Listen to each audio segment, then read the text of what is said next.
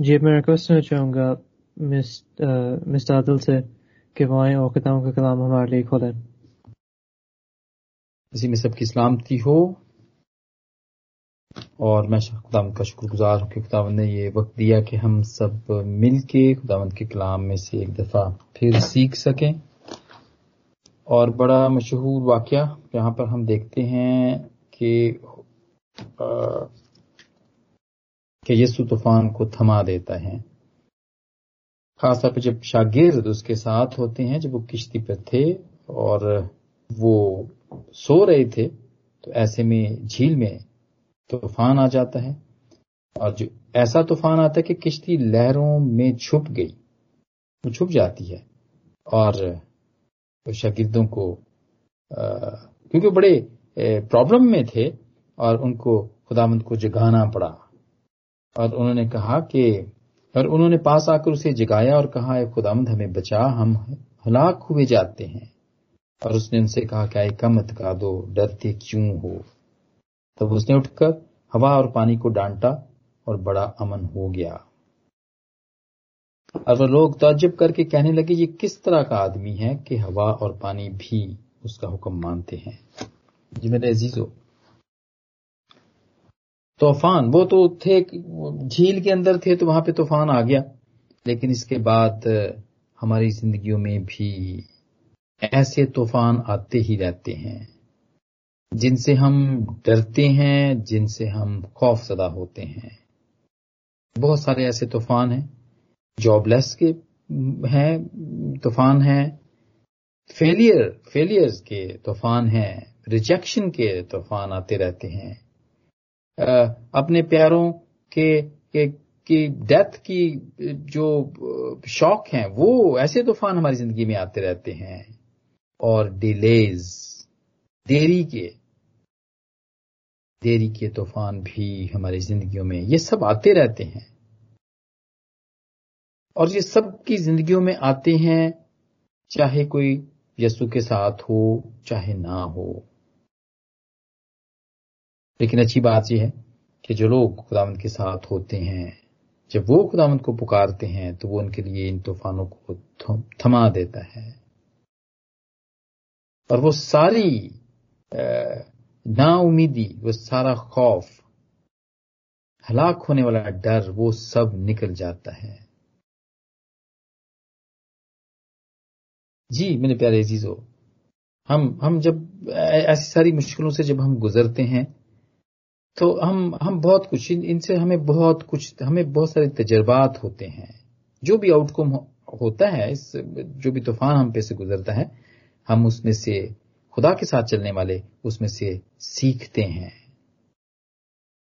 क्योंकि वो खुदामंद के वादों पर एतबार करते हैं। उसके वादे प्रोमिस वो उसके ऊपर यकीन करते हैं। और बाइबल मुकदस जो हम पढ़ते हैं खुदावंत का कलाम जो कि वादों से भरा हुआ कलाम है। ये हमें ऐसे वक्त में तसल्ली देता है, हिम्मत अफजाई करता है, हमें इनकरेज करता है।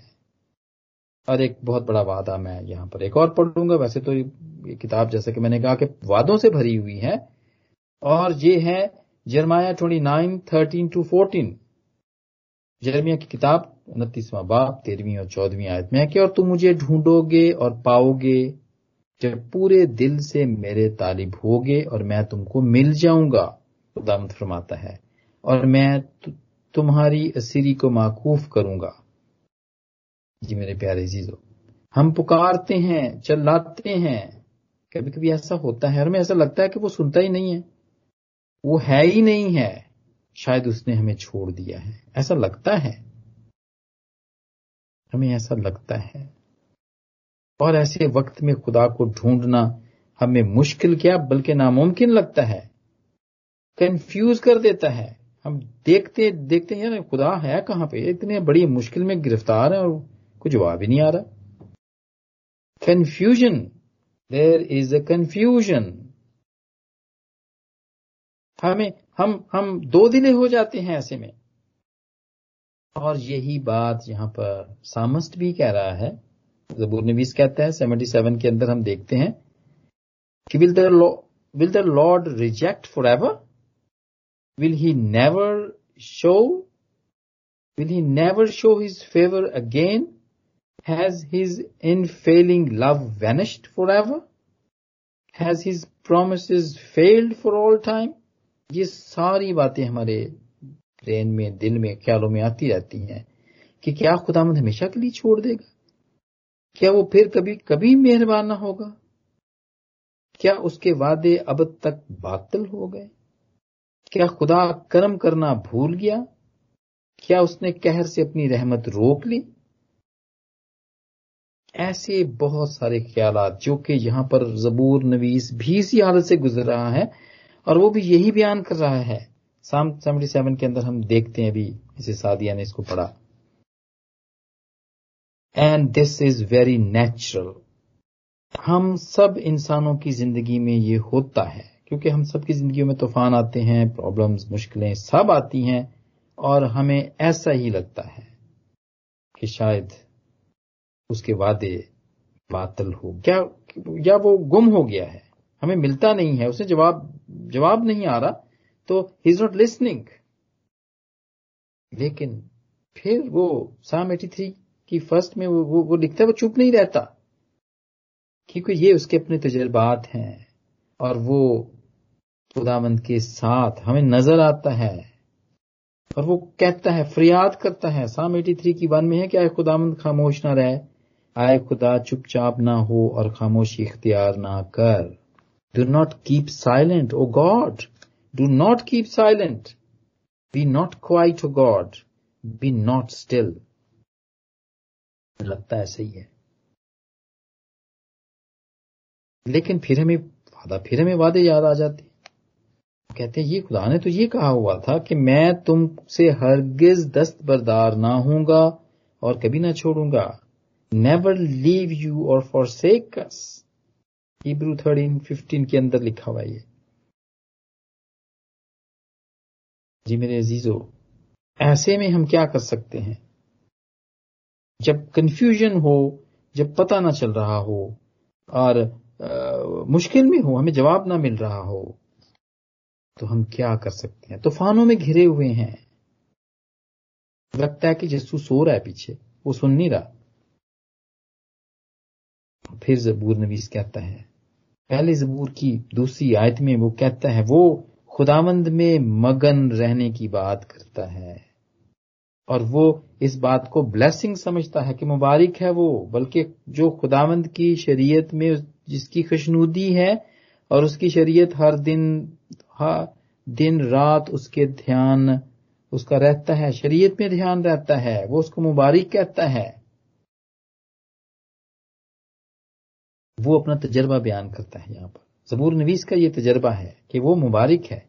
अगर मुश्किलें भी हैं प्रॉब्लम्स भी हैं, सब कुछ है, तूफ़ान है, लेकिन वो कहते हैं वो मुबारक है, फिर भी वो मुबारक है। मुश्किल में तो है but he is blessed because उसका जो ध्यान है वो खुदावन में है। और ये कलाम मेरे अजीजो ये कलाम हमें जब हम इसके वादे पढ़ते हैं, जब हम इस पे यकीन करते हैं, खुदावंत के वादे जो इसके अंदर लिखे हुए हैं, बातें लिखी हुई हैं तो वो हमें इस प्रॉब्लम से, इस कंफ्यूजन से निकाल देते हैं। ये जो हमारे इन्फेक्टेड हमारे ख्याल इन्फेक्टेड हो जाते हैं कंफ्यूजन आ जाती है। हम हम ये समझते हैं खुदा तो है ही नहीं है। वो सारे ख्याल को वो पाक कर देता है। इन्हें सच्चाई के वसीले से मुकद्दस कर, तेरा कलाम सच्चाई है। ये यसु की वो दुआ है जिन्होंने अपने शगिर्दों के लिए की थी। जिन्होंने की में बाप की सत्रहवीं आयत में। और मुखालिफ की यही कोशिश होती है। यही उसकी कोशिश होती है कि हम कंफ्यूज रहें, हम इस भेद को ना समझें। खुदावंद में मसरूर रहने का भेद, खासतौर पर जब मुश्किल में होते हैं। और हम वो हमें यही समझ, वो हमें यही कोशिश करता है मुश्किल में डाल के कि हम खुदावंद को छोड़ दें। यही समझे कि उसने हमें छोड़ दिया हुआ है। We are left alone we have been left alone ऐसा, लेकिन ऐसा नहीं है मेरे जीजो। बल्कि वो तो हमें छोड़ना ही नहीं चाहता। खुदा तो हमें छोड़ता ही नहीं है। लेकिन मुखालिफ की ये कोशिश होती है कि वो हमें ये बताने बताए कि उसने तुम्हें छोड़ दिया है। और खुदाम का कलाम हमें बताता है, यर्मिया ही हमें बताता है कि जब हम उसे पूरे दिल से ढूंढेंगे तो वो मिल जाएगा।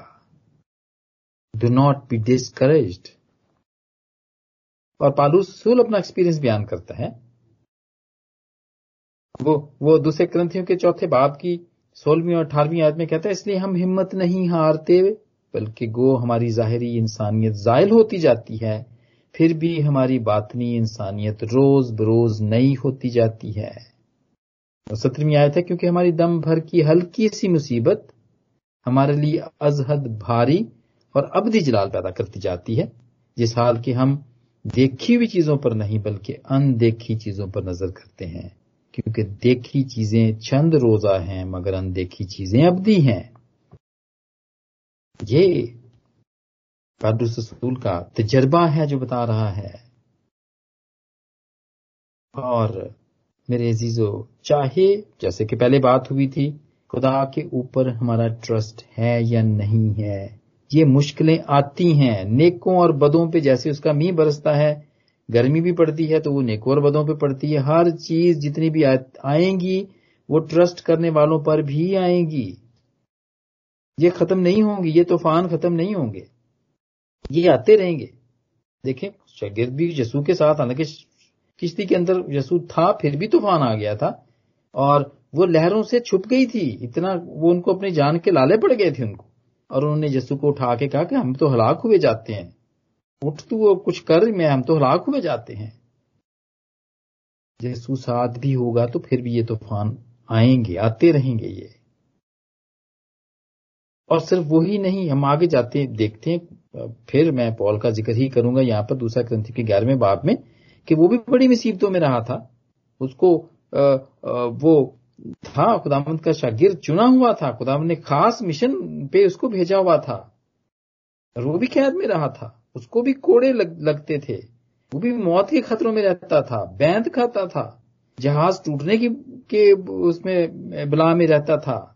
समुद्र में दिन काटा करता था डाकुओं की जद में रहता था खतरों में अपनी कौम के खतरों में गैर कौम की, की से खतरों में रहता था वो। वो मेहनत मुशक्कत भी वो करता था। ये सारी चीज़ें सारी बातें उस पर भी आती थी जो कि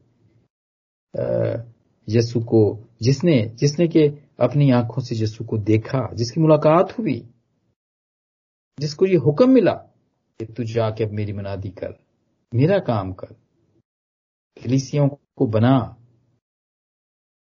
वो भी मुसीबत में, वो भी प्रॉब्लम में रहता था। क्यों? इसलिए कि he could seen the unseen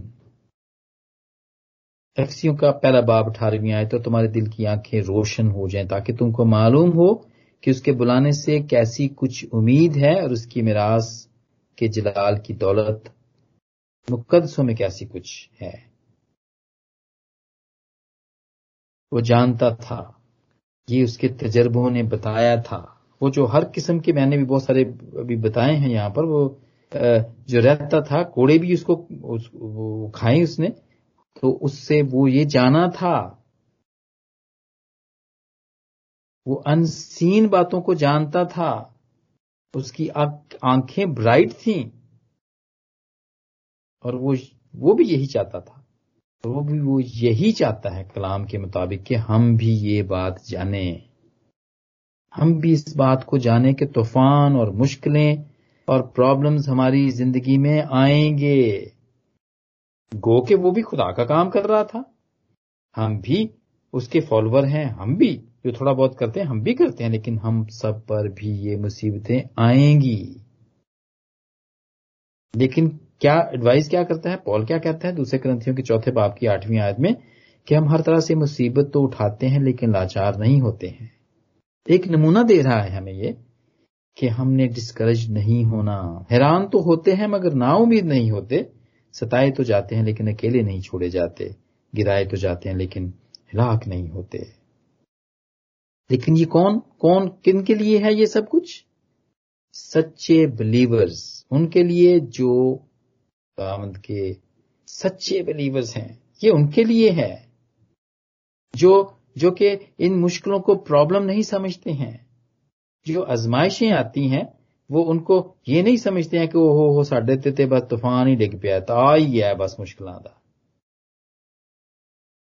बल्कि वो इसको अपने ईमान को बढ़ाने का वक्त समझते हैं मेरे जीजो मसला नहीं समझते इसको।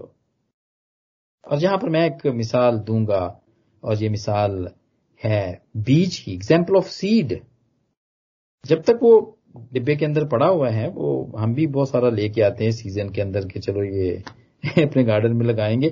तो जब तक वो पैकेट में रहता है या किसी डिब्बे में पड़ा रहता है तो वो पड़ा ही रहता है वो। वो सजा ही रहता है, वो कोई प्रोग्रेस नहीं होती है उसके अंदर। वो बीज ही रहता है। There is no progress while he is in the packet चाहे वो दिन गुजर जाए, हफ़्ते गुजर जाए, महीने, साल हा साल पड़ा रहे we could not see any progress in this seed progress कब आएगी? जब वो ज़मीन में डाला जाएगा। और इसी की मिसाल खुदा यसु ने भी दी थी। मुकदस यूना की अंजील बारहवा बाप चौबीसवीं आयत। मैं तुमसे सच कहता हूँ कि जब तक गेहूँ का दाना ज़मीन में गिरकर मर नहीं जाता, अकेला रहता है, लेकिन जब मर जाता है तो बहुत सा फल लाता है। जी मेरे अजीजो, ज़रूर है कि ये बीज ट्रांसफॉर्म हो। डब्बे में पड़ा, डब्बे में ही रहेगा, लेकिन जब तक ये ट्रांसफॉर्म नहीं होगा, इसको खाक में रहना पड़ेगा, इसको ज़मीन में जाना पड़ेगा। एंड ज़मीन is not a easy place ज़मीन के लिए खुदावन ने कहा था आदम को कहा था कि ये तेरे लिए ऊँट कटारे उगाएगी है सख्त होगी सख्त मेहनत करनी पड़ेगी तुझे इसके ऊपर और फिर कहीं जाके ये तुझे कुछ देगी है ज़मीन is a very difficult place मेरे अजीजो गर्मी है यहाँ पर इस ज़मीन में अंधेरा है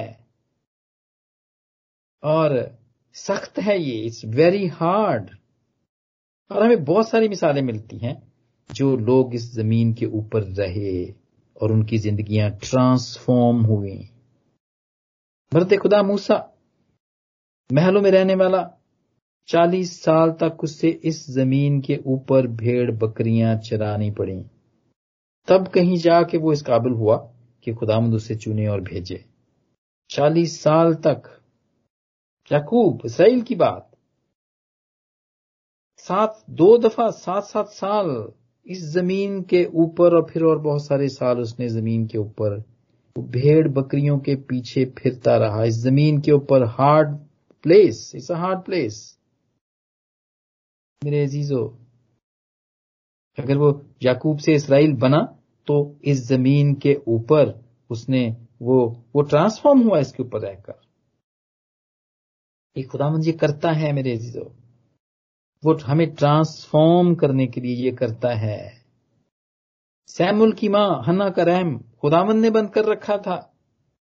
और वो हर वक्त खुदामंद से दुआ करती रहती थी, हैकल में जाती रहती थी, रोती रहती थी, नहाए दिलगीर रहती थी। फिर कहीं जाकर खुदा का रहम उसके ऊपर हुआ। जब खुदामंद का फजल उसके ऊपर हुआ तो क्या हुआ? कौन पैदा हुआ? एक बड़ा नबी पैदा हुआ सैमुल नबी पैदा हुआ। और जिसने इसराइल का पहला बादशाह और फिर इसके बाद दो बादशाह और, उसने मसा किए। ऐसा नबी पैदा हुआ। बीज की और इंसानों की। इंसानों में मुशाबत पाई जाती है। ट्रांसफॉर्मेशन की मुशाबत पाई जाती है। हम किस तरह ट्रांसफॉर्म होते हैं? और मेरे जीजो खुदामन भी हमें इसी तरह बनाता है। हम we can not rush the process हाँ हम इस प्रोसेस को ज़रूर हम वी कैन हिंडर और स्टॉप इट लेकिन जो प्रोसेस है, वो प्रोसेस से गुजरना पड़ता है। जैसे बीज ज़मीन में जाता है, रहता है वहाँ पर, और फिर उसके बाद वो फूट निकलता है। इसी तरह जितने भी दिन उसको लगते हैं, जितने भी हफ़्ते उसको लगते हैं उतनी ही देर हमें भी ट्रांसफॉर्म होने में लगती है। जो नेचुरल प्रोसेस है, एक बच्चे को पैदा होने का जो नेचुरल प्रोसेस है, उसमें उतने महीने लगेंगे। उसको हम रश करके तेज नहीं कर सकते उसको। हार्डशिप से गुजरना होगा। बिकॉज़ खुदावन चाहता है कि हम गुजरें। वो चाहता है कि ऐसा हो। और पालूस रसूल भी इस बात का बड़ा दर्द लेता है। वो वो इस, इस दर्द को बयान करता है वो उस दर्द को वो फील करता है। क्लेशियन फोर नाइनटीन के अंदर वो अपनी क्रीसिया को कहता है उस क्रीसिया का दर्द लेता है और कहता है मेरे बच्चों तुम्हारी तरफ़ से मुझे फिर जनने के से दर्द लगे हैं जब तक कि, कि मसीह तुम में एक सूरत ना पकड़ लाए।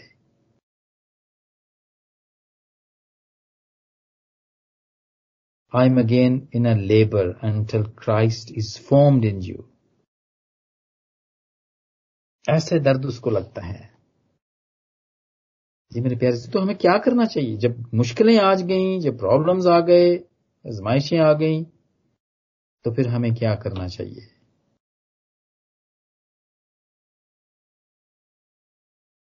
और मेरे जीजो हम भी, जब इन सारी मुश्किलों में आ गए हैं तो हम भी, हम उसी बीज की हालत में आ गए हैं। ज़मीन में ज़मीन में हमें आ जाना चाहिए, नीचे आ जाना चाहिए, अपने आप को नीचा कर देना चाहिए। और फिर क्या करना चाहिए? फ़ीड ऑन द वर्ड जब हम आ गए हैं, इस हालत में, बीज वाली हालत में आ गए हैं ट्रांसफॉर्म होने वाली हालत में आ गए हैं तो फिर इस कलाम को ले लेना चाहिए। इसकी फ़ीड इस कलाम की फ़ीड हमें शुरू कर देनी चाहिए। ये हालत मैं इसके कुछ इस, इसका थोड़ा सा मैं यहाँ पे बयान करूँगा मैंने पाँच पॉइंट लिखे हैं और उसमें से पहला यही है कि जब इस हालत में हम आ जाएँ तो फिर फ़ीड ऑन द वर्ड खुदावंत के कलाम को ले लें अपने दिल में रख लें। और फिर इसके बाद rain of prayer rain of prayers की तरफ़ आ जाएँ, क्योंकि बीज को ज़रूरत होती है। उसको ज़रूरत होती है, मेरे जीजो ये खुश्क और प्यासी जो ज़मीन है, इसमें जैसे कि साम सिक्सटी में लिखा हुआ है, क्या खुदा, तू मेरा खुदा है। मैं दिल से तेरा तालिब हूँगा। खुश्क और प्यासी ज़मीन में जहाँ पानी नहीं, मेरी जान तेरी प्यासी, और मेरा जिसम तेरा मुश्ताक है। रेन ऑफ़ प्रेयर्स इतनी इतनी दुआएँ होनी चाहिए। और फिर एक और काम हमें करना चाहिए।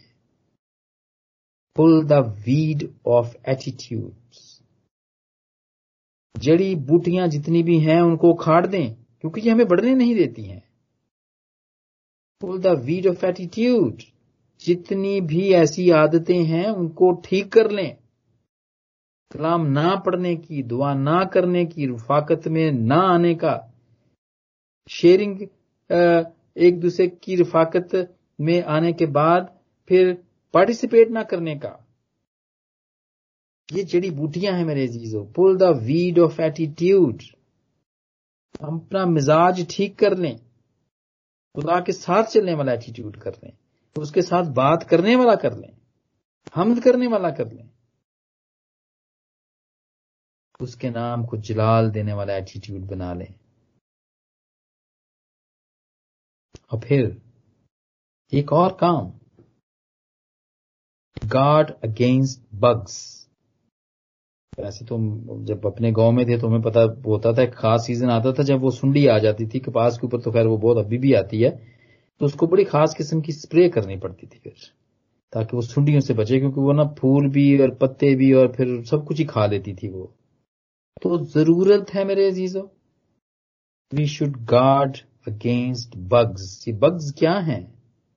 ये बुरी सोबतें हैं मेरे अजीजों। बुरी सोबतें अच्छी आदतों को बिगाड़ देती हैं, पहला ग्रंथियों, और उसका हम देखते हैं पंद्रहवा बाप तैतीसवीं आयत। Do not be misled bad company corrupt good characters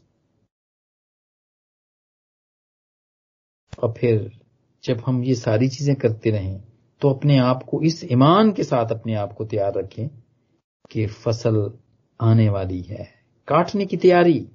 उम्मीद रखें, ईमान से उम्मीद रखें कि फल लगेगा, वक्त पे लगेगा।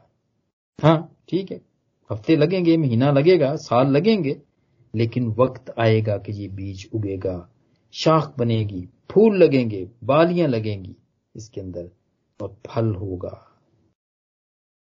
जी मेरे जीजो ये वो तूफ़ान है, ये मुसीबतों के, ये प्रॉब्लम्स के वो तूफ़ान है, जो हमें फलदार बनाते हैं। हमारा ईमान बढ़ाते हैं और उसको महफूज भी करते हैं। और हमें खुदा को समझने में मदद मिलती है। हम खुदावंद के नज़दीक आते हैं कभी कभी हम खुदावंद के नज़दीक नहीं आते, नहीं होते हैं। और फिर ये कहते हैं कि समझ नहीं आती कि पता नहीं क्यों बार बार मेरे तो ये क्यों मुसीबत क्यों आंदियाँ ने? लेकिन जब खुदावंद मुश्किलें भी साथ हैं, खुदावंद को भी साथ रखा है तो फिर वो समझ में आती रहती हैं चीज़ें फिर। फिर समझ में आता है कि हो क्या रहा है मेरे साथ। और यही वो बातें हैं जो खुदावन चाहता है कि हम समझें। खुदावन चाहता है कि हमारी अंडरस्टैंडिंग उसके साथ हो। वो तो बरकत देना चाहता है, और वो देता है। जी मेरे जीजो जब ये सारी मुश्किलों से हम निकलें, और जब जब फूल लग जाए और फिर बालियाँ भी लग जाए, जब हम इसको काट भी लें तो फिर क्या है? फिर क्या करना है हमने? फिर बांटने का वक्त है डिस्ट्रीब्यूशन का वक्त है, अपने पास ही नहीं रख लेना। कि जो मिल गया जी, बहुत फ़सल हो गई जी, अपने कोठड़ियाँ बना लें और जान को कह दें जी, तेरे खा पी और ऐश कर, बहुत सालों के लिए तेरे पास बहुत कुछ है। ऐसा नहीं। खुदाम का कलाम हमें क्या बताता है? दूसरे ग्रंथियों के पहले बाप की तीसरी और चौथी आयत।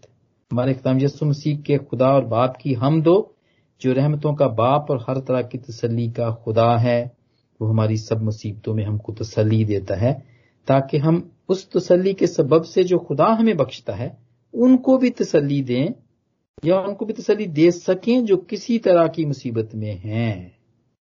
फिर वो कहता है कि ये फल अपने पास ही ना रखें, ये फ़सल। अपनी कोठड़ी में ना जमा करके रखें, इसको बांटें। किनको बांटें? जिनको जो जिनको ज़रूरत है, जो किसी तरह की भी मुसीबत में हैं, और उनको बताएँ कि ये मुश्किलें, ये तूफ़ान, ये प्रॉब्लम्स ये चली जाएँगी, ये रहेंगी नहीं। जब हम खुदामंद के साथ होंगे तो वो उठेगा और वो तूफ़ान को डांट देगा। लेकिन वो वक्त, जो कंफ्यूजन का वक्त होता है, जिसमें हम मुश्किल में होते हैं, जिसमें हम हलाक हुए जाते हैं, हम ये समझते हैं कि हम तो हलाक हुए जाते हैं वो हमारे लिए उन तूफानों को थमा देगा। ये मेरे प्यारे जीजो और उसके बाद फिर जब हम फल ले आए तो फिर उसको बांटे भी। वो चाहता है, वो ऐसा ही चाहता है। वो खुदावंत, हम सबको ऐसा करने का भरपूर फजल बख्श दे, और आज जितने भी हमने मुख्तसर तौर पर चीज़ों को देखा खुदा के कलाम में से देखा, उसके वसीले से खुदा मुझे और आप सबको बरकत दे। आमीन आमीन। आमीन आमीन जी थैंक यू मिस्टर आदिल आपके बहुत इंफॉर्मेटिव एंड पावरफुल मैसेज के लिए